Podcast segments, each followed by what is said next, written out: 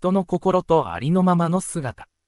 身も心も因縁によってできているものであるから、好みには実体はない。好みは因縁の集まりであり、だから無常なものである。もしも、好みに実体があるならば、我が身は、核あれ、核あることなかれ、と思って、その思いのままに成し得るはずである。王はその国において、罰すべきを罰し、称すべきを称し、自分の思う通りにすることができる。それなのに、願わないのに闇、望まないのに追い、一つとして我が身については、思うようになるものはない。それと同じく、この心にもまた実体はない。心もまた因縁の集まりであり、常に移り変わるものである。もしも、心に実体があるならば、核あれ、核あることなかれ、と思って、その通りにできるはずであるのに、心は欲しないのに悪を思い、願わないのに善から遠ざかり、一つとして自分の思うようにはならない。好みは永遠に変わらないものなのか、それとも無常であるのかと問うならば、誰も無常であると答えるに違いない。無常なものは苦しみであるのか、楽しみであるのかと問うならば、生まれたものは誰でもやがて、老い、病、死ぬと気づいたとき、誰でも苦しみであると答えるに違いない。このように無常であって、移り変わり、苦しみであるものを、実体である、我が物である、と思うのは間違っている。心もまた、そのように無常であり、苦しみであり、実体ではない。だから、この自分を組み立てている身と心や、それを取り巻くものは、我とか、我が物とかという観念を離れたものである。知恵のない心が、が、である、我が物であると執着するに過ぎない。身もそれを取り巻くものも、縁によって生じたものであるから、代わりに代わってしばらくもとどまることがない。流れる水のように、また、灯火のように移り変わっている。また、心の騒ぎ動くこと、猿のように、しばらくの間も静かにとどまることがない。知恵ある者は、このように見、このように聞いて、身と心とに対する執着を去らなければならない。心身ともに執着を離れたとき、悟りが得られる。この世において、どんな人にも成し遂げられないことが5つある。一つには、追いゆく身でありながら、追いないということ。二つには、病む身でありながら、病まないということ。三つには、死すべき身でありながら、死なないということ。四つには、滅ぶべきものでありながら、滅びないということ。五つには、尽きるべきものでありながら、尽きないということである。世の常の人々は、この避けがたいことに突き当たり、いたずらに苦しみ悩むのであるが、ブッダの教えを受けた人は、避けがたいことを避けがたいと知るから、このような愚かな悩みを抱くことはない。また、この世に4つの真実がある。第一に、すべて生きとし生けるものは皆、無明から生まれること。第二に、すべて欲望の対象となるものは、無常であり、苦しみであり、移り変わるものであること。第三に、すべて存在するものは、無常であり、苦しみであり、移り変わるものであること。第四に、が、も、我が物もないということである。すべてのものは、皆無常であって、移り変わるものであること。どのようなものにも、が、がないということは、ブッダがこの世に、出現するとしないとにかかわらず、いつも定まっている誠の道理である。ブッダはこれを知り、このことを悟って人々を教え導く。迷いも悟りも心から現れ、すべてのものは心によって作られる。ちょうど手品師が、いろいろなものを自由に表すようなものである。人の心の変化には限りがなく、その働きにも限りがない。汚れた心からは汚れた世界が現れ、清らかな心からは清らかな世界が現れるから、外界の変化にも限りがない。絵は、絵師によって描かれ、外界は心によって作られる。ブッダの作る世界は、煩悩を離れて清らかであり、人の作る世界は、煩悩によって汚れている。心は皆絵師のように、様々な世界を描き出す。この世の中で、心の働きによって作り出されないものは何一つない。心のようにブッダもそうであり、ブッダのように人々もそうである。だから、すべてのものを描き出すということにおいて、心とブッダと人々とこの三つのものに差別はない。すべてのものは心から起こるとブッダは正しく知っている。だから、このように知る人は真実のブッダを見ることになる。ところが、この心は常に恐れ悲しみ悩んでいる。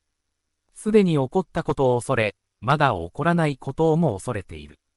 なぜなら、この心の中に無明と病的な愛着とがあるからである。このむさぼりの心から迷いの世界が生まれ、迷いの世界の様々な因縁も、要約すれば皆心そのものの中にある。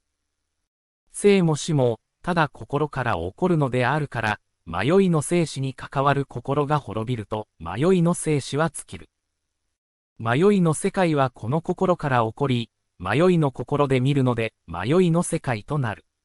心を離れて迷いの世界がない、と知れば、汚れを離れて、悟りを得るであろう。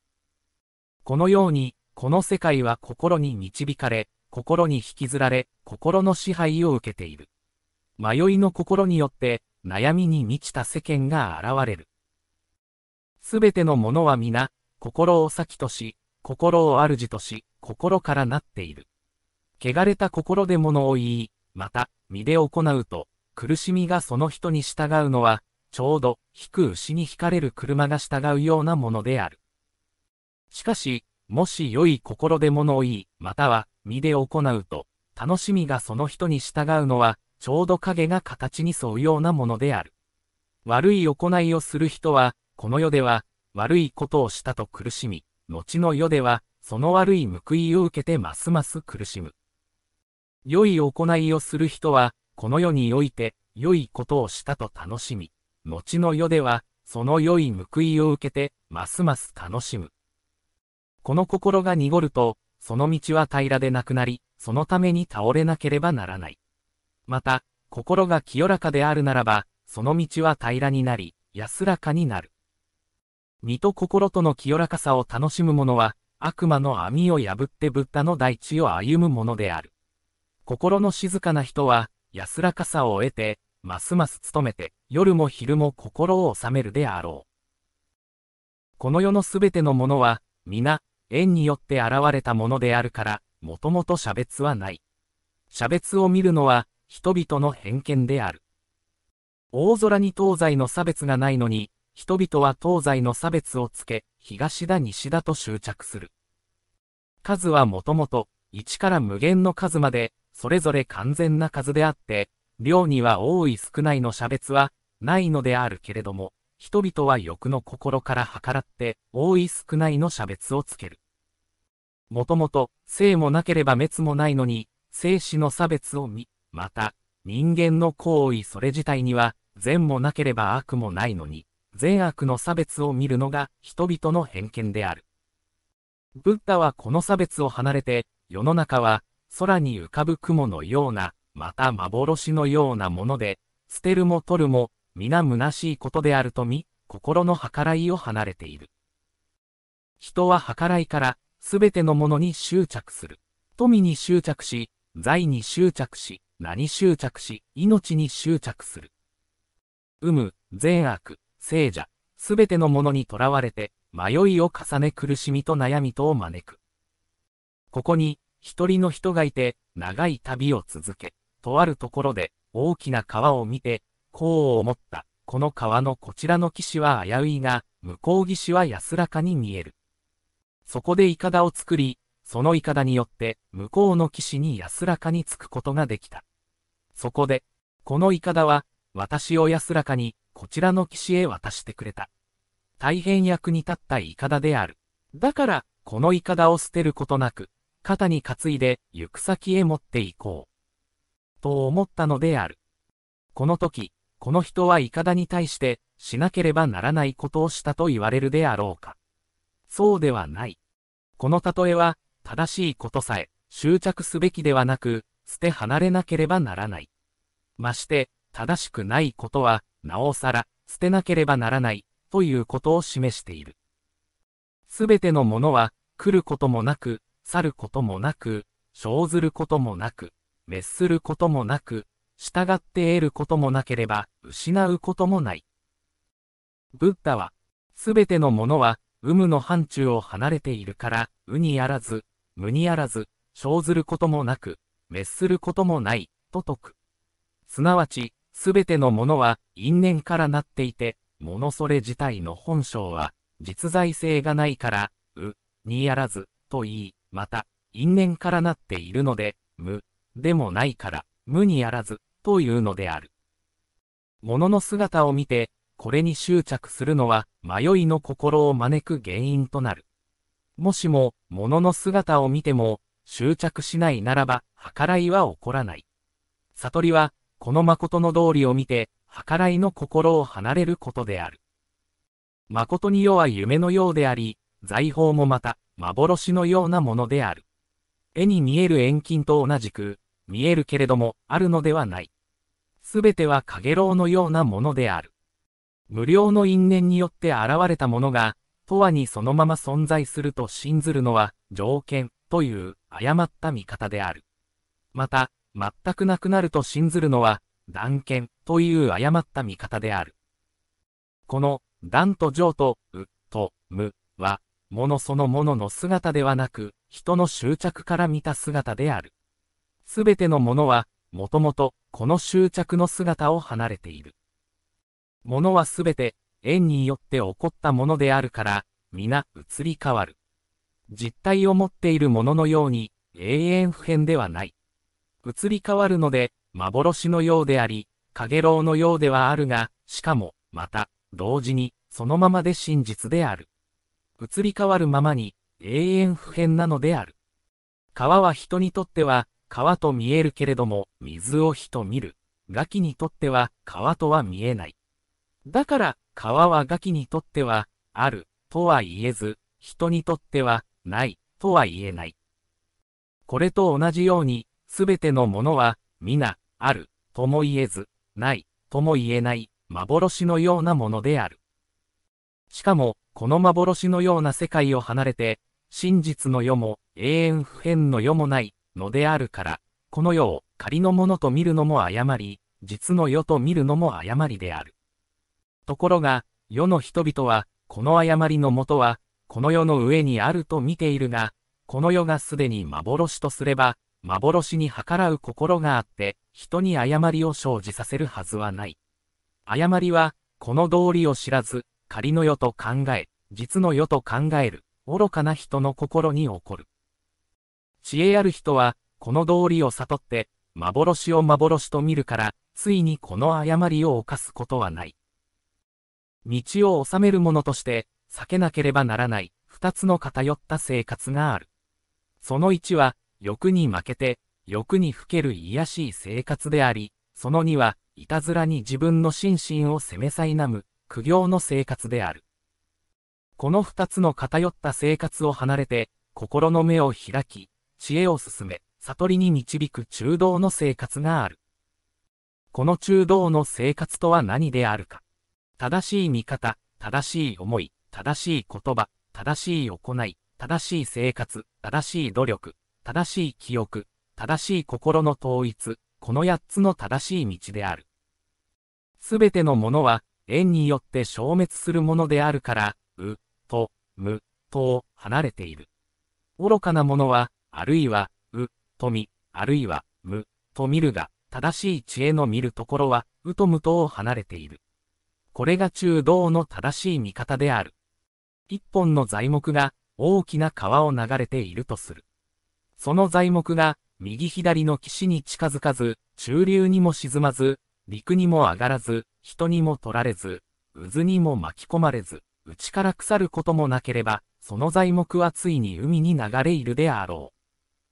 この材木の例えのように、内にも外にも囚われず、うにもむにも囚われず、生にも邪にも囚われず、迷いを離れ、悟りにこだわらず、中流に身を任せるのが、道を治める者の中道の味方、中道の生活である。道を治める生活にとって大事なことは、両極端にとらわれず、常に中道を歩むことである。すべてのものは、生ずることもなく、滅することもなく、決まった性質のないものと知って、囚われず、自分の行っている善にも囚われず、すべてのものに縛られてはならない。囚われないとは、握りしめないこと、執着しないことである。道を治める者は、死を恐れず、また、生をも願わない。この見方、あの見方と、どのような見方の後をも追わないのである。人が執着の心を起こすとき、たちまち、迷いの生活が始まる。だから、悟りへの道を歩む者は、握りしめず、取らず、とどまらないのが、囚われのない生活である。悟りには、決まった形やものがないから、悟ることはあるが、悟られるものはない。迷いがあるから、悟りというのであって、迷いがなくなれば、悟りもなくなる。迷いを離れて、悟りはなく、悟りを離れて、迷いはない。だから、悟りのあるのは、なお、妨げとなる。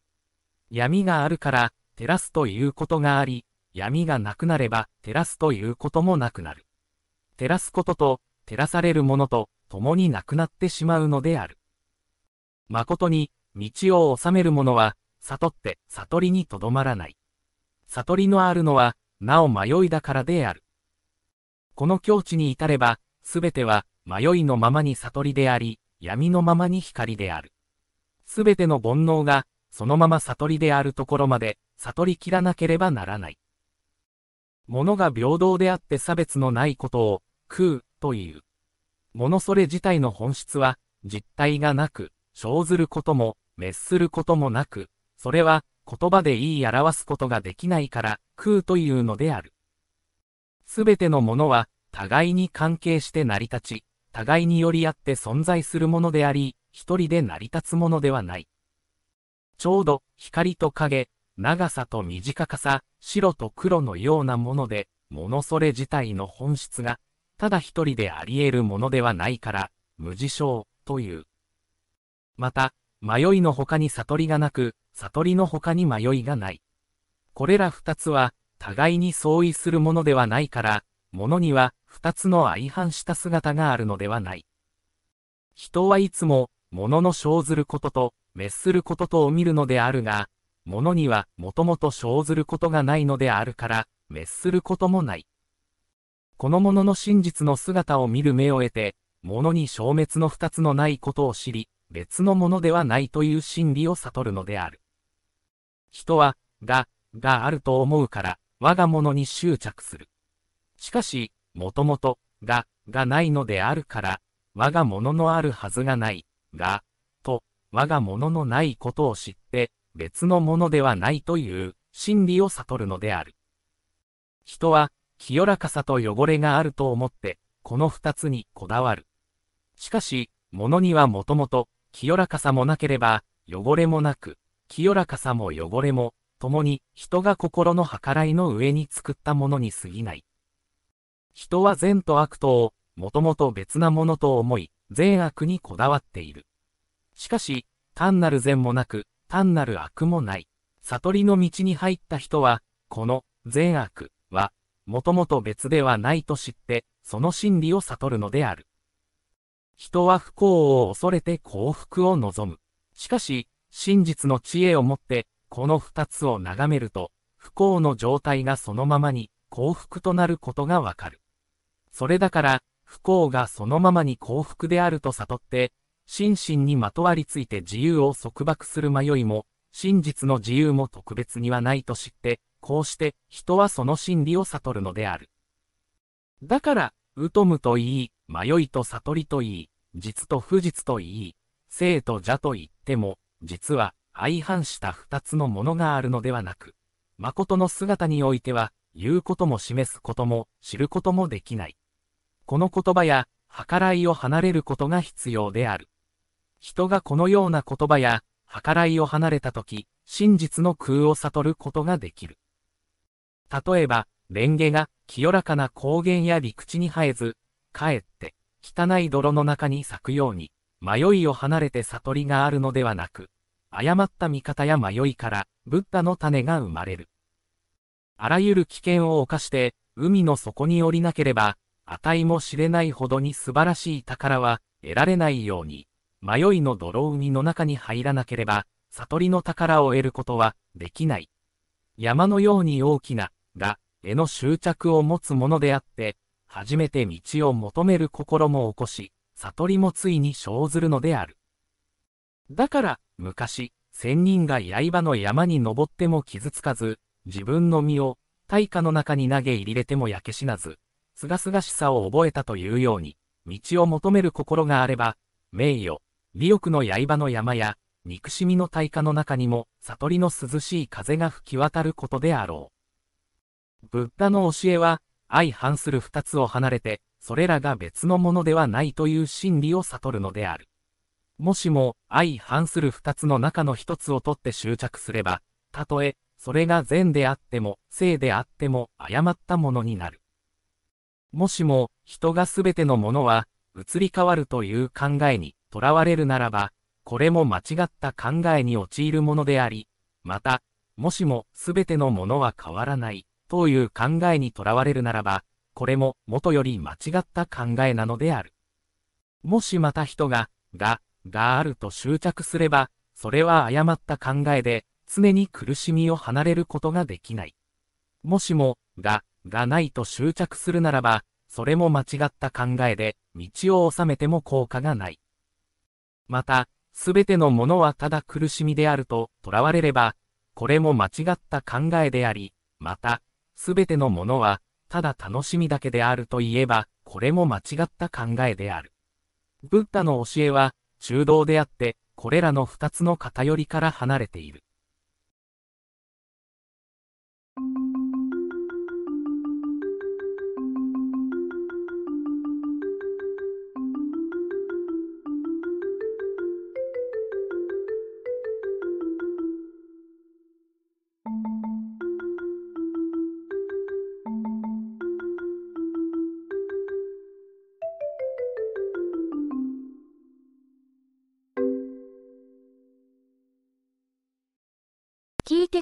ありがとうございます。今回の部分の要点を一言でまとめると、無我になると思います。漢字で、我がないと書く無我です。我がない。それじゃあその、が、とは何でしょうか。とっても難しいことですが、私は、これは確かだと思い込むものやことの対象だと思います。それは人によってみんな違うけれど、お金だけは頼りになると思う人もいるでしょうし、家族だけが確かだと思う人もいますでしょう。こう言うと驚かれるかもしれませんが、仏教の信心は何かを信じることではありません。信心とは、どんな物事も確かでないと知る知恵のことです。この知恵が身につくと、奥深くから心の目が澄んできて、それまで見えていなかった物事がクリアに見えるようになってゆきます。すると、楽しくなるんです。私は仏教とは、人生をエンジョイするためのツールだと思います。真冬に滝に打たれたりするような苦しい修行は避けなさいと今回の放送でも言っていました。それは修行自体が目的ではないからだと思います。俺は苦しい修行をやってる偉い人間だ、とか、私はお金をたくさん寄付した、とか、自慢の種を作ることが修行じゃありません。無我を知ることによって、人生をエンジョイして生きる自分に変わってゆく。仏教はそのための手段なんだと私は思います。今回の放送でも、イカダを担いで歩く、アホな人の例え話がありましたよね。仏教そのものが目的だと勘違いすると、教えと教えを教えてくれた先生に、自分を捨てて尽くすことが信心だなどと、とんでもない誤解をしてしまうかもしれません。ところが完全無欠で確実なことなんかないんだと、事実を知ると同時に無我になってゆく努力も必要なんです。自分も他人も世の中の全部が無我なんだ。確実な実在なんか何もないんだと知ります。じゃあ、知るだけでいいんじゃないの？修行とかしなくていいんじゃないの？と思いますよね。あれ、なんか矛盾してる、と思いませんか？はい、本当に矛盾してます。それでも、我がない自分に変わってゆく修行をしなければいけません。その理由は、それをしないと、ただ無我を理論として知っただけでは自分が変わらないから。もう一つは、今の世の中の変なことをみんなひっくるめて認める、おかしな人になってしまうかもしれないから。世界のすべてが無我で、おくしていることが事実、そしてそれがそのまま真実だと知る。それが無我を悟るということですが、すると、悪い人がずる賢いことをして、弱い人をいじめていたり、毎日一生懸命働いているのに、給料少なくて生活が苦しい。この先の暮らしが不安。どうしてこんなに世の中不公平なのだろう。そういう正直な思いを踏み潰す悪い教えに、宗教が変わってしまうから。世の中がこのまま真実、このまま理想状態、だから変える必要もないなんてことになったら、たまりません。だから、無我になってゆく努力が必ず必要なのです。それを今回の放送は、8つの正しい道、と言っていました。すべての物事は縁が集まった仮のことで、実在性はない。これを専門語で、縁起の通り、と言います。また、空、とも言います。般若心経の色即是空、空即是式の空です。空という漢字を書いて空と読みます。式とは色のことではなくて全世界のあらゆる現象という意味です。だから色即是空とは全世界のあらゆる物事は全部空っぽという意味になります。ちなみに円がより集まることの円を機械の部品の集合のように捉えるのは誤解。円だけは確実で頼りになると思ってしまうと、たちまち、迷いの、煩い悩みが出てしまいます。苦しくなります。円、もまた無我で、我がないのです。円もまた円がより集まった仮のものでしかありません。このポットは、東京都港区三田にある財団法人仏教伝道協会が発行している和文仏教聖典の連続音訳です。この本はホテルの部屋の引き出しなどによく置かれています。電動協会のサイトから PDF 版を簡単にダウンロードできます。